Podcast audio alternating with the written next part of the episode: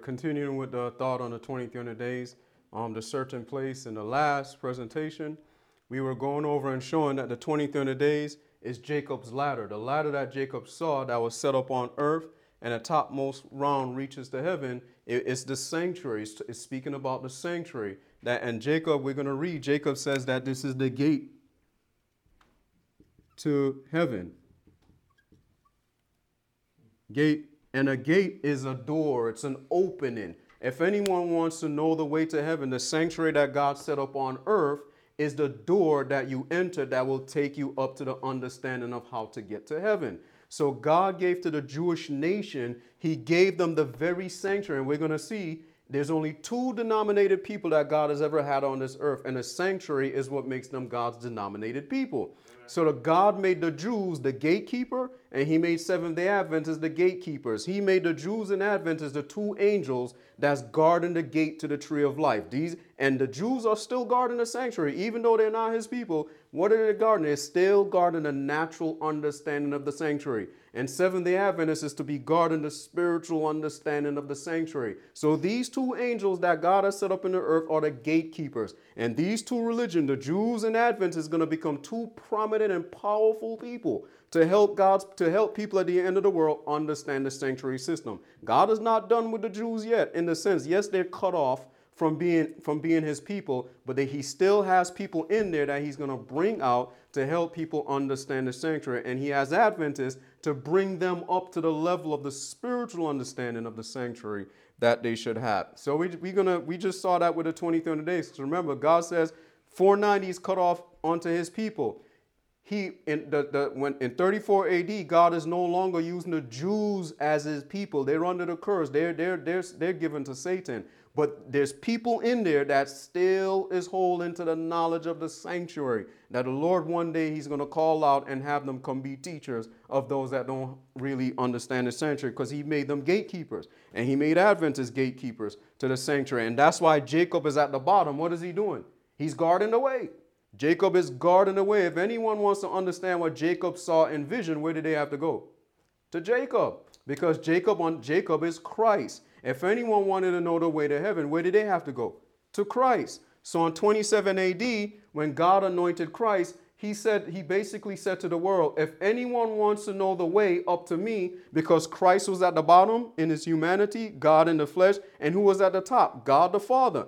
So Christ was the one between man and the Father. So if anyone wants to go up to the Father, the one who spoke directly to Christ, they had to go to the one in whom the Father anointed to minister in the priest's office. So at 27 AD, the Father anointed Christ with his Spirit to minister in the services of the sanctuary. But Christ was doing his ministration work for the Father upon earth. His Father is the great high priest, and the Father made Christ the high priest of earth. The Father made Christ the minister of the sanctuary in heaven on earth. That's why he came after the order of Melchizedek. So, this is the ladder that takes people up to heaven. And Christ left the disciples in charge of that understanding when he went up to heaven. So the Jews failed to follow him up to heaven, so they were left with the outer court understanding, and they can see no way into the heavenly sanctuary. So the Jews, they stay there in the court. So they, they, they understand that a little bit, but they,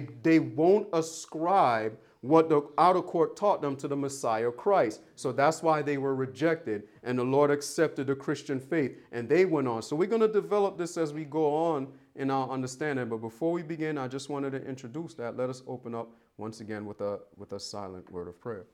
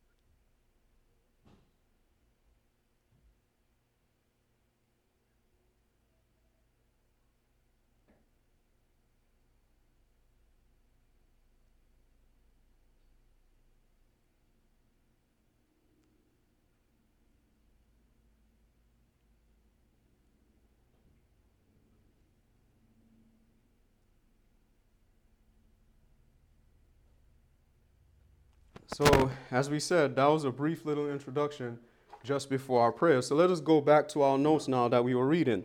And let's pick back up in, in Genesis chapter 28 and let's begin in verse 13. Genesis 28, verse 13. Jacob's ladder. This is Jacob's ladder is an illustration of the sanctuary that God set up on earth. God set that ladder up on that place on earth, and that's Jacob says, This is none other than the house of God, the, the gate to heaven. Let's see this. And behold, the Lord stood above it and said, I am the Lord God of Abraham thy father, and, and the God of Isaac. The land whereon thou liest, liest, to thee will I give it, and to thy seed. When the Father said to Christ, This is my beloved Son in whom I'm well pleased, all of this was being said to Christ right there. The land in where you're standing, the land in where you're walking, I will give it to you. It is yours. And Christ went forward. And what did Satan come to do? To try to offer him a kingdom, to try to move him away from what the Father promised him. Christ had to wait for the kingdom to be given to him, but Satan was trying to make him run ahead of the Father and fall and to receive the kingdom at his hand. But Christ says, Get thee hence, Satan, worship God, serve God, and worship God, and him only shalt thou serve. It is written. So going on. And thy seed shall be as the dust of the earth, and thou shalt spread abroad to the wheat, to the west, and to the east, and to the north, and to the south. And in thee and in thy seed shall all the families of the earth be blessed. And behold, I am with thee, and will keep thee in all places whither thou goest. I want to pause here for a little bit. When you find that the sanctuary is the way to heaven, and you come to understand Daniel 9, which is the key, those who find this, this is being said to them I am with thee. And listen to what he says I am, um, I am with thee and will keep thee in all places whither thou goest. And what did we say in Luke 4 was? Christ says he found the place where it was written. So, in all the places in the scriptures, Christ says, when you find the key, when you find the way to heaven, I will be with you in all the places in the scriptures in which you go, showing you how that place is an explanation of the sanctuary system and the way to heaven. No matter where you go in the scriptures, when you find the Messiah, meaning when you find the understanding that Christ is really the one that God has anointed to minister to humanity on planet Earth, you found the one that God has appointed to explain the scriptures to you. So, whenever you receive Christ, what does it mean to receive Christ? To receive the very message that points you to Christ. When you receive the message that points you to Christ, you essentially receive Christ. And when you receive Christ by receiving the message, the message is the Word of God. So, anyone who received the message receives the Word of God. God says, I will be with you.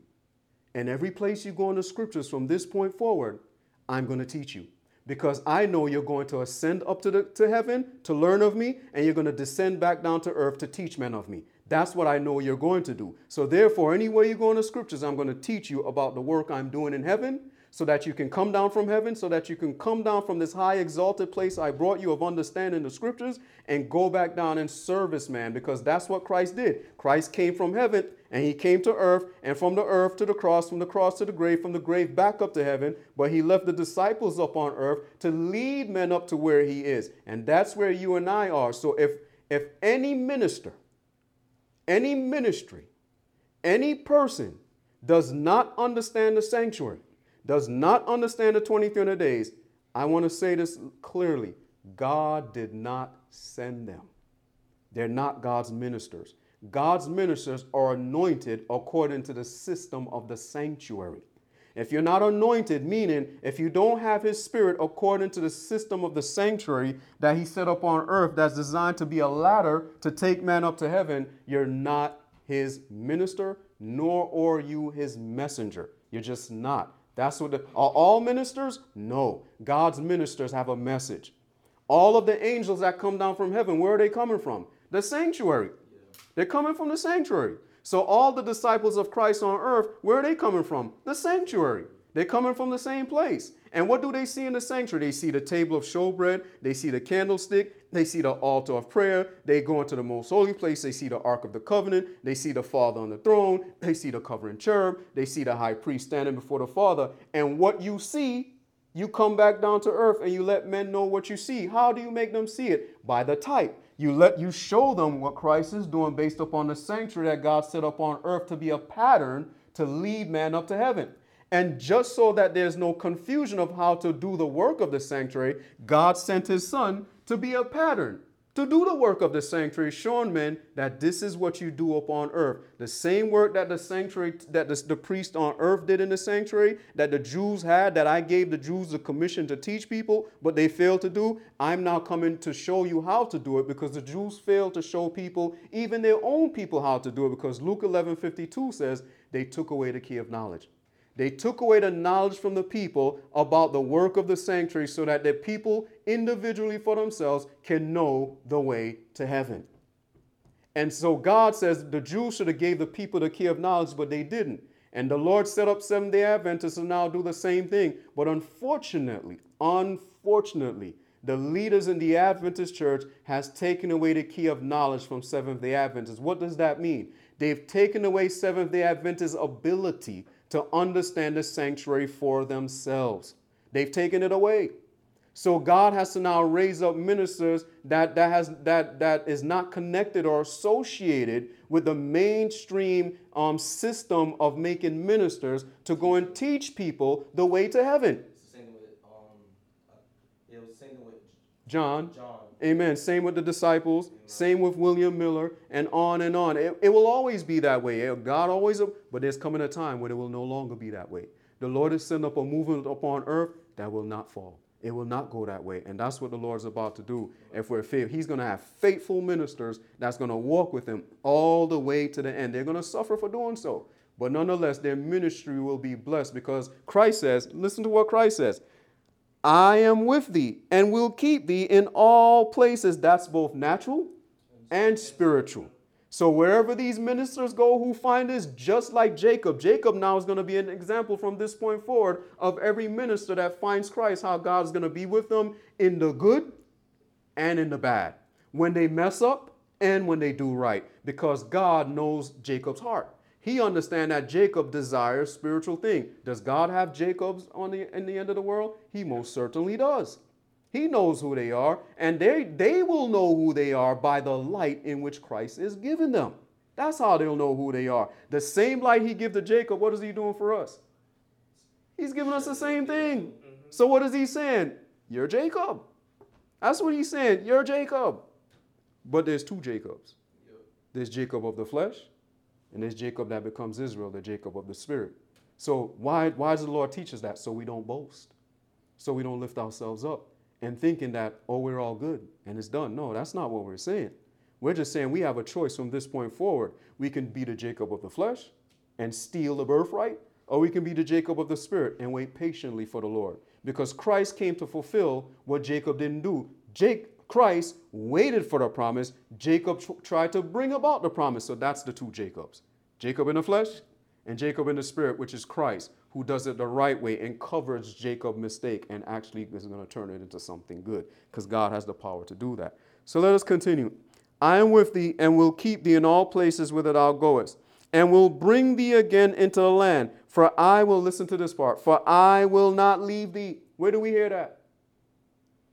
Lo, I am with you always, even unto the end of the world. I will not leave thee. Why doesn't Christ leave the disciples? Because he's invested in them an understanding of the sanctuary. So he can't leave them. They know the way to heaven. Once Christ teaches you this, he will never leave you. Who leaves? You. You have the power to leave. Once God marries you by teaching you something, he can't leave. You leave. He doesn't.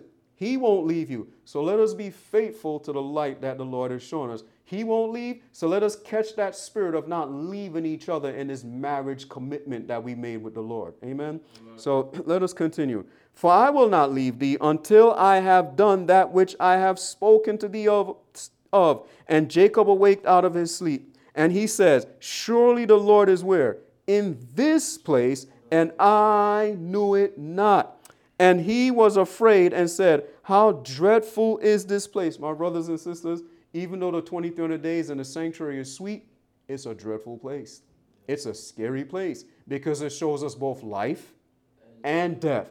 Death is scary, life is sweet. I mean, there's a saying in the world life is good. Yeah. Do as thou wilt because life is good. That's how they live. But Christians, we live that way too. We say life is good, but do as the Father will, and life will continue to be good. Amen. That's what Christ said. Not my will, but thy will. As long as we do God's will, life will always be good. But David says, Woe to the wicked. Their end is miserable. Life may be good for them now. But David said, I went into the sanctuary and I saw their end. And he says, It will be well for the righteous, but it will not be good for the wicked. They're going to find out at the end that life wasn't as good in transgression as they thought it was. It wasn't good. They may feel good to sin. There is pleasure in sin. Because Moses said, the Bible says Moses chose to suffer with the people of God than to enjoy the pleasures of sin for a season. And the Bible says, having a pleasure, having, having, no, having a, um, ah, Timothy, lovers of pleasure, that's it. Oh. Lovers of pleasure, more, thank you, Lord. Lovers of pleasure more than lovers of God. There's pleasure in sin. What is that pleasure?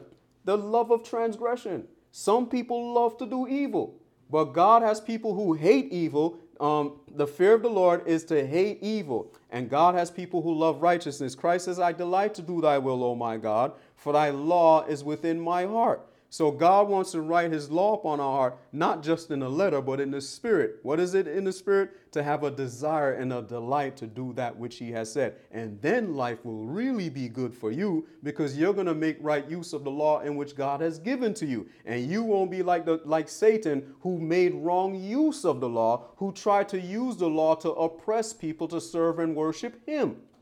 We, that life isn't good. That one ends in misery, misery and woe. So let us continue. This place, and I knew it not. And he was afraid and said, How dreadful is this place? This is none other, this is none other, here's this part, but the house of God. And this is the gate of heaven. And Jacob rose up early in the morning and took the, listen to this, took the stone. Notice what he says. He took the stone. So in the beginning of, J- of Genesis 28, with um, dealing with Jacob, the Bible says he took stones but when you come down to the end of the vision, it says he took stone. He's, yeah, he took a stone. He took a certain, thank you. He took a certain stone. So there's many stone, but there's certain stone. There's so much you can teach from this. Uh, uh and but I'm, I'm, I'm trying to follow the, the, the, what the Lord wants us to understand. So Jacob took the certain stone and let us see what he did. So there's many stones, and the stones, I'm gonna say in this sense, in this, in this, in this explanation, are people for right now. I'm gonna say it's event. I'm gonna go back to events. I'm gonna go in and out of the sanctuary. I'm gonna show how it's people. I'm gonna go in and I'm gonna come out and I'm gonna show how it's the sanctuary and we're gonna show how it's events. This is what we're gonna do. So for this explanation, we're gonna say the stones is people. So the Father took a stone from all the people upon earth, which is Christ. And what did he do? He anointed him. Everyone's anointed, but what's different with Christ? John told us. John in John chapter 3 says, The Father giveth not the Spirit by him unto measure. God gave him all the Spirit. All the knowledge of the sanctuary system was given to Christ. So, this is why, if anyone wants to understand the way to heaven, you literally have to go to Christ. He's the only one that the Father has entrusted all of heaven to. But John says, the rest of us, He's given us spirit in measure. Why has He given it to us in measure? Because we're sinful, weak, erring human beings. The Father gives us something, and sometimes we take His goods to go, to go do bad with it. So the Father tests us. He gives us enough to see what we will do with it. But Christ, not so with Christ. He gave Christ everything. Because why? Because Christ was a man after God's own heart. So the Father gave him everything. Why? Just like he gave David. He gave David everything, but we saw what happened when David got everything. What did he do? He used it to steal somebody else's wife and murder somebody. And what when who else did we see him do that to? To Solomon. God said there was none as wise as Solomon up to Christ. No one was as wise as him. And what did he do with his wisdom? He corrupted his way. He stole that wisdom and, and took glory to himself. That's what he did with that wisdom. And Abraham, God gave him, committed the, the kingdom to Abraham. What did Abraham do? He lied. He lied. So the, so the Lord gave us types to show us what would happen if he give man all? He gave the Jews the whole sanctuary system. He gave the Jews all of heaven in type. What did they do with it? Betrayed sacred trust. They didn't teach anybody. So the Lord has shown us this is why I can't give man all. But there's one man among us, the chiefest one, the chief stone, in whom I'm going to give all. Because in order to really pass the test, some man has to be given all. Because Adam and Eve was given what? All. all. They were given all the natural light that they can have. But what did they do with it? They sold it. They sinned. So the test, so somebody didn't pass the test. So Christ became a man to pass the test of receiving all. Just like Adam. What was the all Christ got? All the natural light that's available. And through that, Christ learned of the spiritual. And if anyone wanted the spiritual because he was God, he knew the way to heaven. And Christ, who is man, he knows what to do on Christ as man knows what to do on earth, and Christ as God knows what to do in heaven. So if anyone wanted to know what to do on earth, come to Christ. And if anyone wants to know how to get to heaven, come to Christ.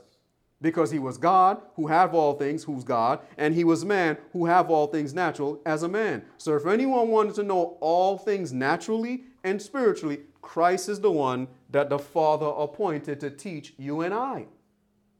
And Christ, because he, he can't do it by himself, he's a man. He can't be everywhere at the same time. So what does he do? He anoints 12. And the 12 represent what? People out of every nation, kindred, tongue, and people. So the Lord anointed 12 people from all the world. They represent all the world. Those 12 represent the whole coast, north, south, east, and west. So the 12 was, and where did Christ tell them to go? Go into all the world. Because I can't be in, the, in all the world. I'm now a man. I've sold my ability to be everywhere at once. I've given that up to come save you. But now I'm giving you the power that I had before, before the world ever was. The power to be everywhere. Now I will be everywhere in you.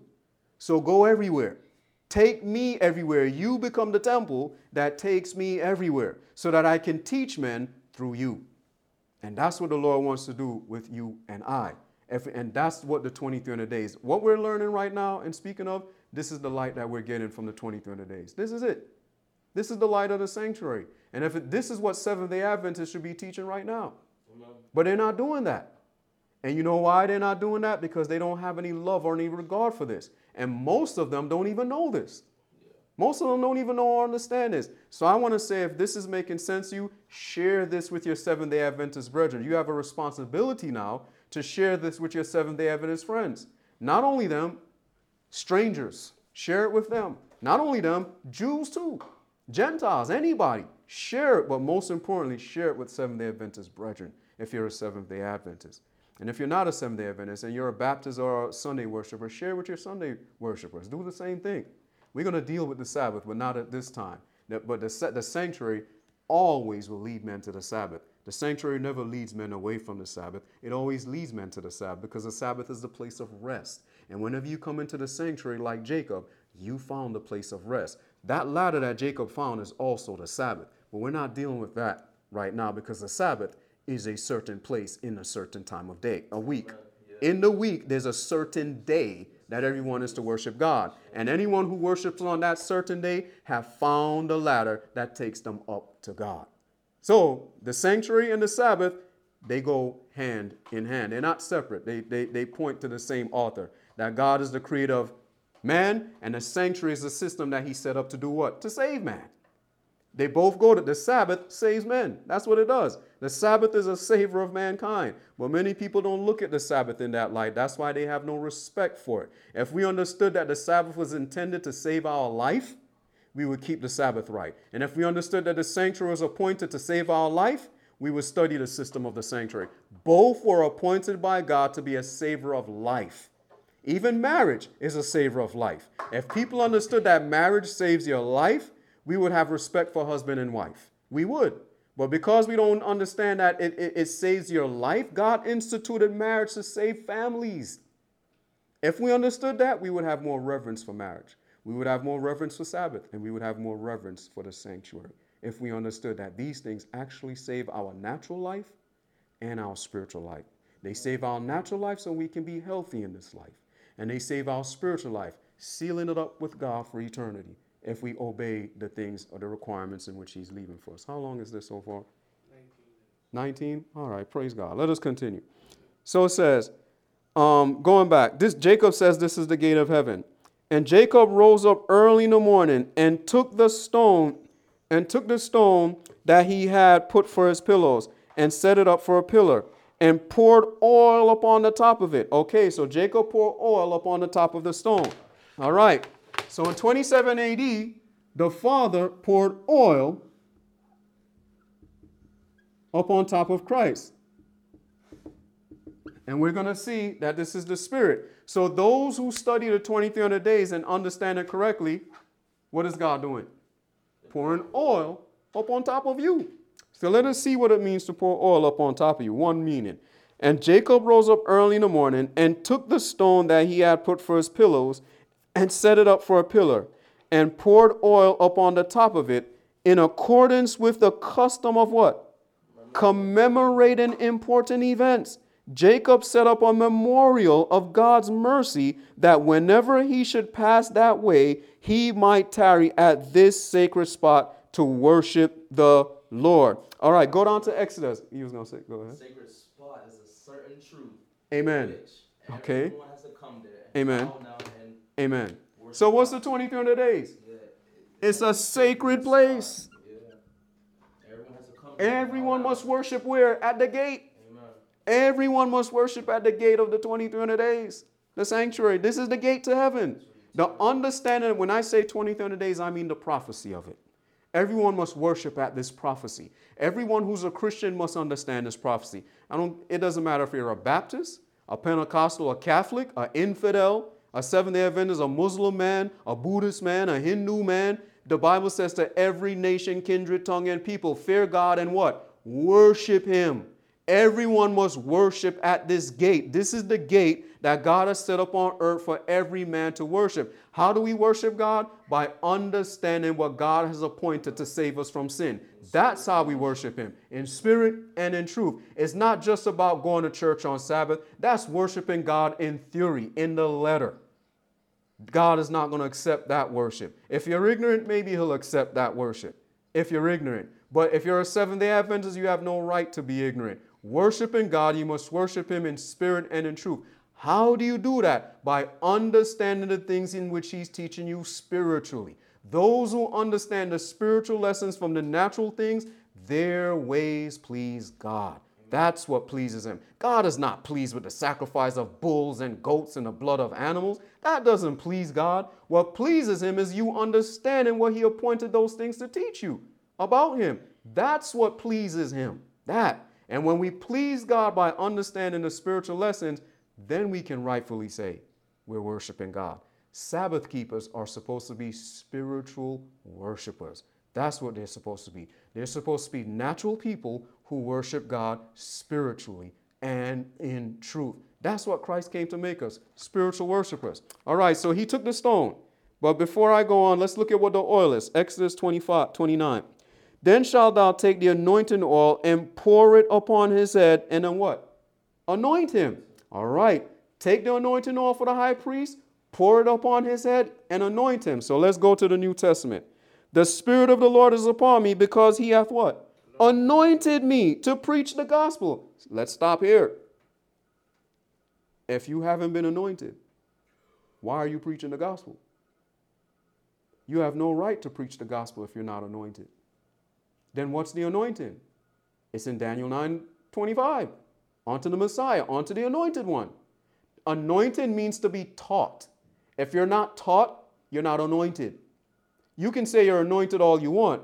The, whole, the Jesus says the, the anointing is the Holy Spirit. And what does Jesus say the Holy Spirit's going to do? He shall teach you all things and guide you into all truth. So, a sign of someone being anointed is someone having the ability to explain the scriptures, to teach the scriptures, and to guide people into all truth. A sign that someone has the Holy Spirit is someone who guides somebody else into the truth. Why? Because his soul is being guided into the truth. If you're guided into the, into the truth, then you're anointed to guide somebody else into the truth. so if you're not anointed, meaning guided into the truth and understanding the truth, why are you preaching the gospel? What are you giving people? You're giving them another gospel. You're giving them a false version of the gospel. It's not the true version that God has set up in this earth. The sanctuary teaches us that if anyone's to do a work in God's service, they must be anointed. They must have an understanding of the requirements of God in order to constitute being the Lord's minister. And if you don't understand this, you're not the Lord's minister. You're just not, no matter how much you say you're his minister. If you don't understand, Daniel, if your minister or your ministry cannot explain, take this scripture, whoever's watching this, take this scripture and go ask your pastor to explain this to you. And that's how you check his credentials, not an earthly credential. You check his credential by the Bible. If he doesn't understand, if he doesn't have this license of Daniel 8:14 and taking the key of Daniel 9:24, then that, that pastor is not appointed by God to be his minister. He's not. No matter how much he says he's a minister of the church, he's not appointed by God.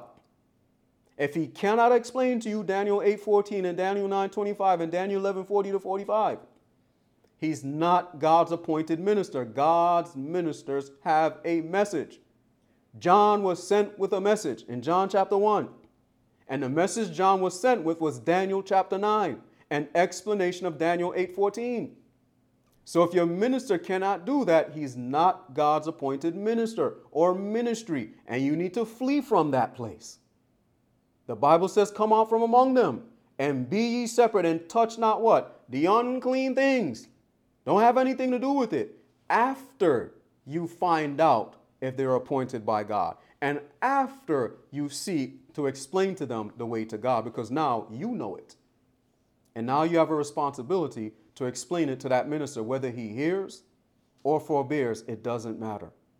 You have a responsibility to explain it to him now because you know the way. And God's going to hold you accountable because you, he's going to test you in this little knowledge to see what you will do with it. And if you're faithful with it, the Lord will be faithful in giving you more light and understanding in the way to heaven.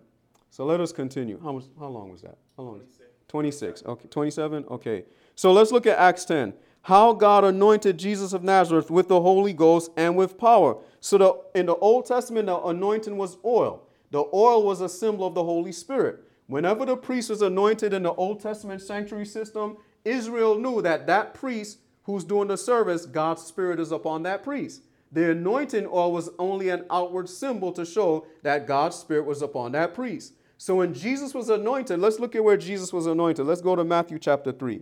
Then cometh Jesus from Galilee to Jordan unto John to be baptized of him. And Jesus, when he was baptized, went up straightway out of the water, and lo, the heavens were open unto him, and he saw the Spirit of God descended like a dove, and what? Lighten upon him. What, why is that saying that? Let's go back to Exodus 20, 28. Exodus 29 says, Then shalt thou take the anointing oil and pour it upon his head. So, what was happening in Christ? The Father was pouring the anointing oil upon his head. The Father was giving Christ a whole bunch of understanding. John chapter 3 says, God giveth not his spirit by measure unto him. So when Christ got anointed with the Spirit, God poured all the oil, all the teaching into Christ because Christ just began his ministry.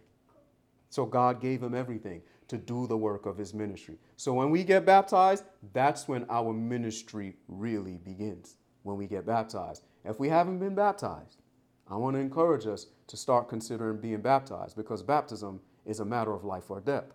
Because Christ says, Thus becometh us to fulfill all righteousness. So if we haven't been baptized, you're doing unrighteousness. If you're sitting in God's church and you haven't been baptized, you're not walking in the way of righteousness. John came baptized and telling people, this is the way of righteousness. And Christ acknowledged that by being what? Baptized. That this is the way of righteousness. So I want to encourage us to get baptized. Go ahead. Okay, praise God. So commemorate. So let's go back. Commemorate. So this is what it means to be oil. Then cometh Jesus um, to be baptized. And um, I want to read back that part of, for the anointing of Jacob, uh, where she says, um, in the quote, she says, in accordance with the custom of commemorating important events, Jacob set up a, a, a memorial of God's mercy. All right, so here's now I'm going to say the stones' event. So 27 AD, because the Father spoke from heaven for the first time in all of the Bible. Just go through your Bible. For the first time, the earth heard the Father spoke since Adam and Eve sinned. They heard it for the first time. And he says, before that time, God spoke to the earth through Christ. Anyone who wanted to know God, they had to go through Christ. If anyone want to know God, they still got to go through Christ. But for the first time, God the Father, the earth heard God the Father's voice 27 AD saying what? This is my beloved son in whom I'm well pleased. What do we think God's going to do with that date? Commemorate it. Pour oil upon it. How's God going to do that? For the rest of our earthly existence, man is going to learn of 27 AD, 31 AD, and 34 AD. Man will learn that until the kingdom of grace is done. Everybody on this planet must learn about 27 AD, what happened, 31 AD, what happened, and 34 AD, what happened. So, what am I saying? Anyone who teaches the present truth and cannot incorporate 27 AD and 31 AD and 34 AD and show how it's present truth today, they're not God's appointed minister. God will forever commemorate that day. How do I know that He will do that? Just go back to ancient Israel. When they had the Passover, what did God do? He commemorated that day. He says, Remember this day. This is the day I brought you out of Egypt. Never forget this. So, you know what I want to say to that? We're to remember the day we got baptized. And when the Lord showed me to this morning, I felt really bad because I really don't even remember what day I got baptized. I know what year I got baptized, but I don't remember the day I got. And I felt bad. And I, and I'm, Lord, I don't remember when I got baptized. You remembered when your son got baptized. So I, I want to encourage us. Whenever we get baptized, commemorate that day. That was the day you covenanted to walk with God. Jesus covenanted to walk with God, and, he, and I really feel bad that I don't remember that day. It really bothers me even now that I don't remember when I got baptized. I just know the year, but I don't really know the day. And I, and I got rebaptized myself. I hope my brother Swindon or Michelle or brother Wesley remember the day because I really now want to remember it and I want to commemorate it because that was the day I covenanted to, to walk in this message. So I want to encourage us when you get baptized, make a record of it. Don't forget it because God didn't forget the baptism of his son. So everyone who's God's son will never forget the day that we, they came. I mean, it's common sense. When your son is born into this world, do we forget it? We commemorate it by calling it a what? A birthday. There's nothing wrong with birthdays. Don't let anybody, any paganism people tell you it's pagan. No, there's nothing wrong with a birthday. It's how you treat that day. You can use it right because when you become a Christian, that's your birthday. But but did Jesus when was Jesus born? 4 BC. There's no record of it, but he did have a day and the Lord lined up his natural birthday with his spiritual birthday. So it wouldn't be surprising if Christ was actually born the day he was baptized too, if you really if you really studied out. So amen. Yeah, because I, I I just can't I don't have no thus saith the Lord to prove that to you. I'm just making that that little point there. But to go on, remember the day you got baptized. How long is that? Um, 32. All right, I'm going to stop here. By the grace of God, and in our next study, we're going to pick back up from that point. So the Father commemorated 27 AD, and 27 AD will be taught until Jesus come. And praise God, it'll be taught in eternity too, because there'll be things God will forever commemorate that day. He'll commemorate 27 AD. The Father spoke. 3180, the Father came down, and 3480, heavens open, and, and, and they saw Jesus and the Father side by side next to each other. So those three dates are commemorated by God's divine presence. So the saint, the, the saint Christ was set up on earth, and God was at the topmost round of the ladder. So in our next presentation, the, the next part, I want to encourage you, if this is your first time watching this part, I encourage you to watch the other part. And if these messages are blessing your soul and, and helping you and touching your heart, we want to encourage you. Please don't, don't keep these things to yourself. Share it with brothers. Share these videos that has been going up for the past few weeks under the playlist of the 23rd day. Share these videos. Share them with your brothers and sisters. Share them with your friends. Share them with, with strangers. It doesn't matter. Just share these things. Share it with your own voice. And, and better yet, share it with your life. And better yet, share it by studying it and then taking what the Lord shows you through it and share that with others as well. And I want to encourage you, if it's also been blessing you, the work can't, the work naturally can't be sustained without natural support.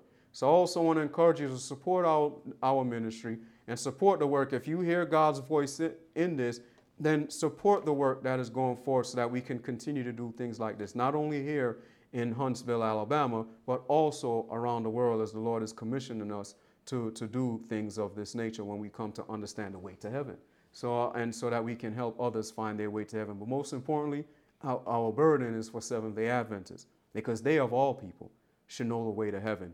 But unfortunately, Seventh day Adventists has lost the way to heaven. And God is in Seventh day Adventist place, but Seventh day Adventists know it not. Of all the religion upon this earth, God has anointed Seventh day Adventists. He's commemorated Seventh day Adventists by October 22nd, 1844. Everyone is to know what made them Seventh day Adventists when they become a Seventh day Adventist. God has commemorated that day for Seventh day Adventists.